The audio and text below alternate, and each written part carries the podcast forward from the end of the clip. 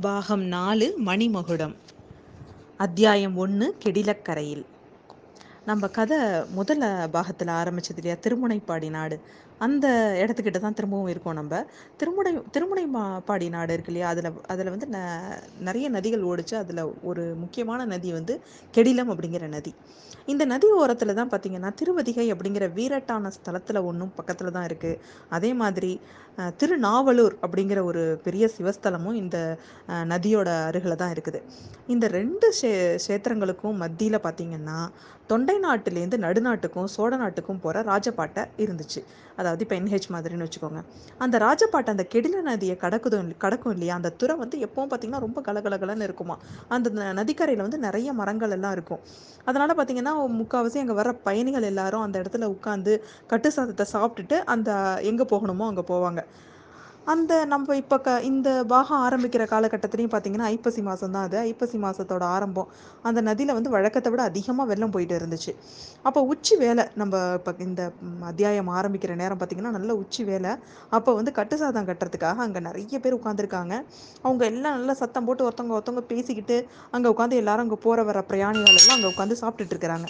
அப்போ பார்த்தீங்கன்னா இவங்க சத்தம்லாம் அவங்கிற மாதிரி திடீர்னு தூரத்துலேருந்து பெரிய சத்தம்.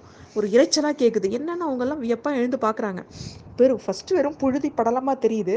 அதுக்கப்புறம் பார்த்தீங்கன்னா யானை குதிரை பல்லக்கு பரிவட்டம் இந்த மாதிரி ஒரு பெரிய ராஜ பரிவாரம் வர்றது தெரியுது. கொஞ்சம் தூரத்தில் அது கிட்ட வந்த உடனே அதில் யார் யார் வர்றாங்கன்னு அவங்களுக்கு தெரிஞ்சிருச்சு.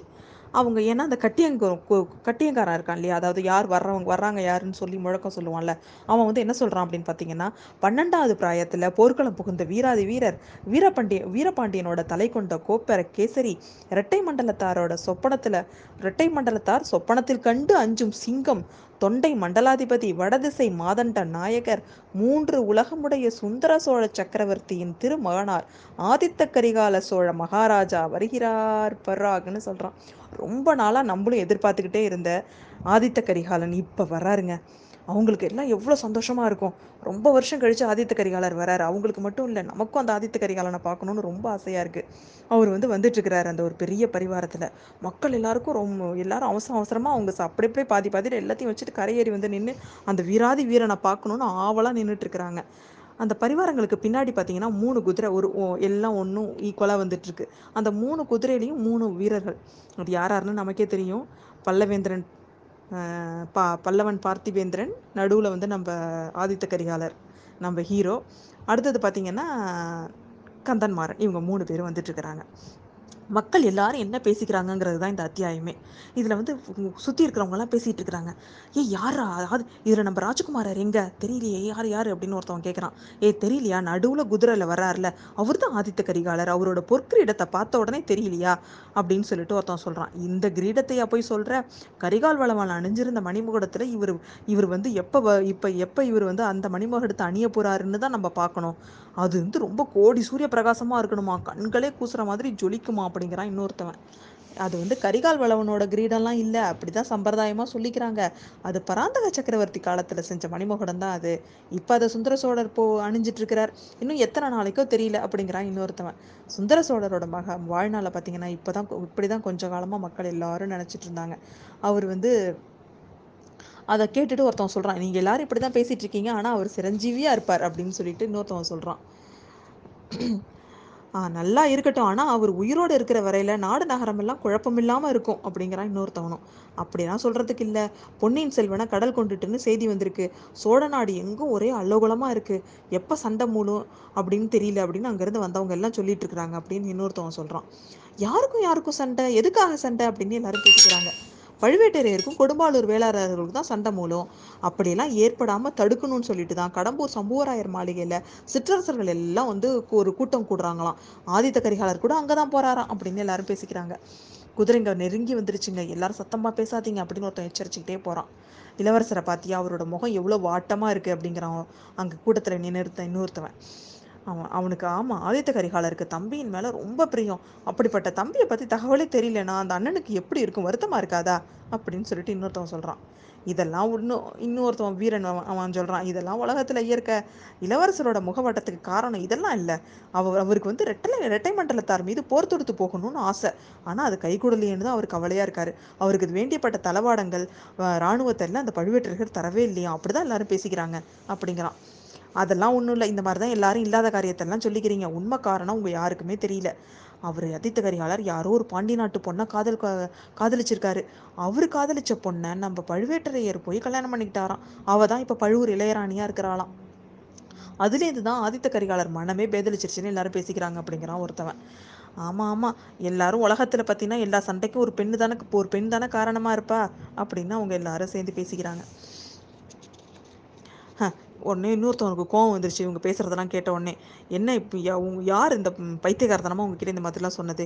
இளவரசர் ஒரு பொண்ணை விரும்பினார்னா அவ போய் யாராவது ஒரு அறுபது வயசு கிழவனை கல்யாணம் பண்ணிப்பாளா? சொல்றவங்க சொன்னா கேட்கறவங்களுக்கு எங்க புத்தி போச்சோ தெரியல அப்படிங்கிறான் அவங்கள எல்லாரையும் அதட்டி ஒருத்தன். அப்படின்னா ஆதித்த கல்யாண கல் ஆதித்த கரிகாலருக்கு இன்னும் கல்யாணம் ஆகாம இருக்கிறது ஏன்? நீ தான் சொல்லு அப்படின்னு கேட்குறான் அவன். சும்மா இருங்க இதோ நெருங்கி வந்துட்டாங்க. இளவரசருக்கு பக்கத்துல வரவர் தான் பார்த்திபேந்திர பல்லவர்.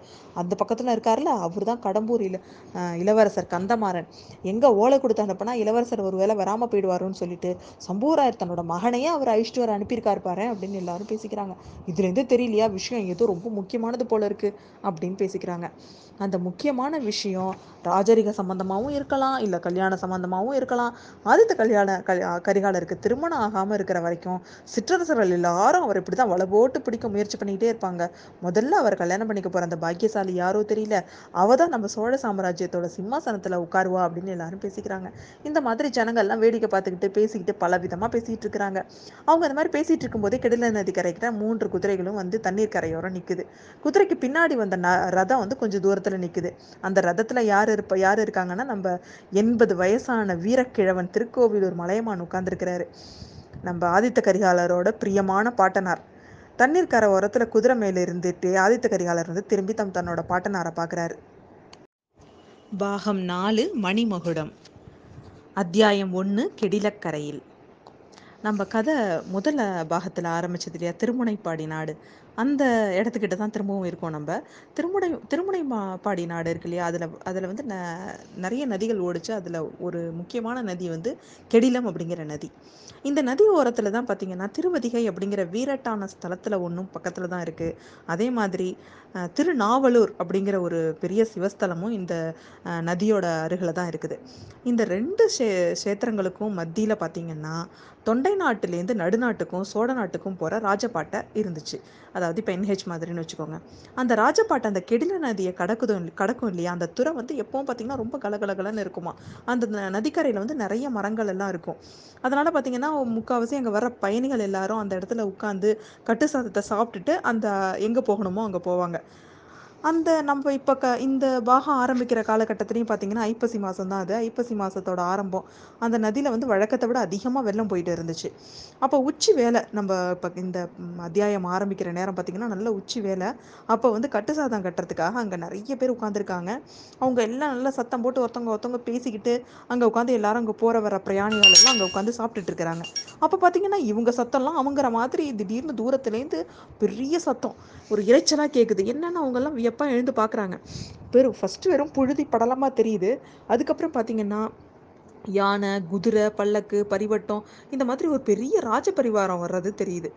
கொஞ்சம் தூரத்தில் அது கிட்ட வந்தோடனே அதில் யார் யார் வர்றாங்கன்னு அவங்களுக்கு தெரிஞ்சிருச்சு. அவங்க ஏன்னா அந்த கட்டியங்க கு- கட்டியங்காரன் இருக்கான் இல்லையா? அதாவது யார் வர்றவங்க வர்றாங்க யாருன்னு சொல்லி முழக்கம் சொல்லுவான்ல.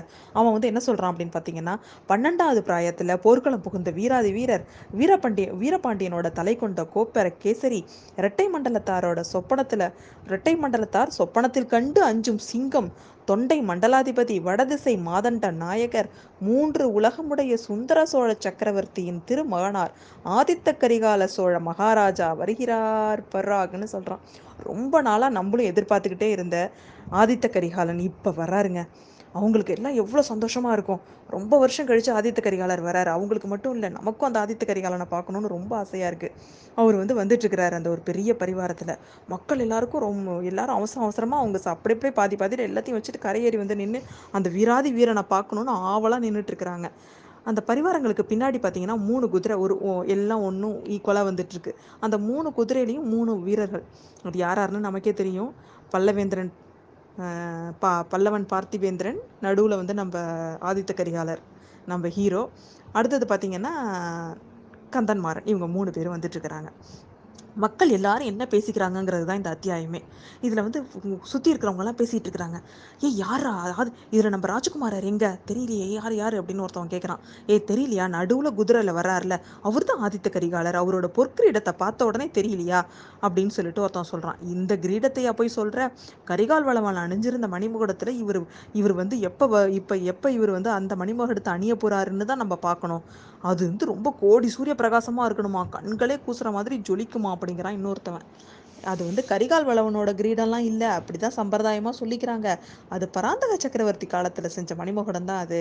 இப்போ அதை சுந்தர சோழர் போ அணிஞ்சிட்டு இருக்கிறார். இன்னும் எத்தனை நாளைக்கோ தெரியல அப்படிங்கிறான் இன்னொருத்தவன். சுந்தர சோழரோட மக வாழ்நாளை பார்த்தீங்கன்னா இப்போ தான் இப்படி தான் கொஞ்ச காலமாக மக்கள் எல்லாரும் நினச்சிட்டு இருந்தாங்க. அவர் வந்து அதை கேட்டுட்டு ஒருத்தவன் சொல்கிறான் நீங்கள் எல்லாரும் இப்படி தான் பேசிகிட்டு இருக்கீங்க ஆனால் அவர் சிரஞ்சீவியாக இருப்பார் அப்படின்னு சொல்லிட்டு இன்னொருத்தவன் சொல்கிறான் ஆ நல்லா இருக்கட்டும். ஆனால் அவர் உயிரோடு இருக்கிற வரையில் நாடு நகரமெல்லாம் குழப்பமில்லாமல் இருக்கும் அப்படிங்கிறான் இன்னொருத்தவனும். அப்படிலாம் சொல்கிறதுக்கு இல்லை. பொன்னியின் செல்வனை கடல் கொண்டுட்டுன்னு செய்தி வந்திருக்கு.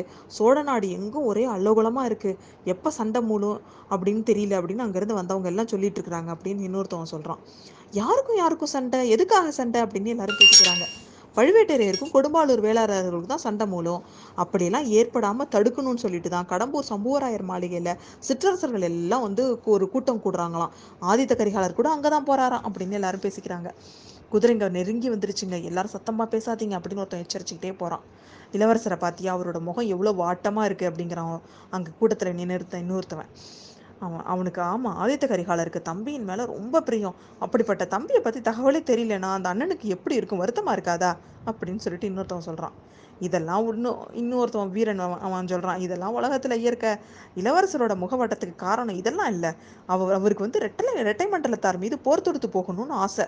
ஆனால் அது கைகூடலையேன்னு தான் அவர் கவலையாக இருக்காரு. அவருக்கு இது வேண்டியப்பட்ட தளவாடங்கள் அஹ், இராணுவத்தை எல்லாம் அந்த பழுவேட்டரர்கள் தரவே இல்லையா? அப்படி தான் எல்லாரும் பேசிக்கிறாங்க அப்படிங்கிறான். அதெல்லாம் ஒன்றும் இல்லை. இந்த மாதிரி தான் எல்லாரும் இல்லாத காரியத்தெல்லாம் சொல்லிக்கிறீங்க. உண்மை காரணம் உங்கள் யாருக்குமே தெரியல. அவர் அதித்த கரிகாலர் யாரோ ஒரு பாண்டி நாட்டு பொண்ணை காதல் காதலிச்சிருக்காரு. அவர் காதலிச்ச பொண்ணை நம்ம பழுவேட்டரையர் போய் கல்யாணம் பண்ணிக்கிட்டாராம்.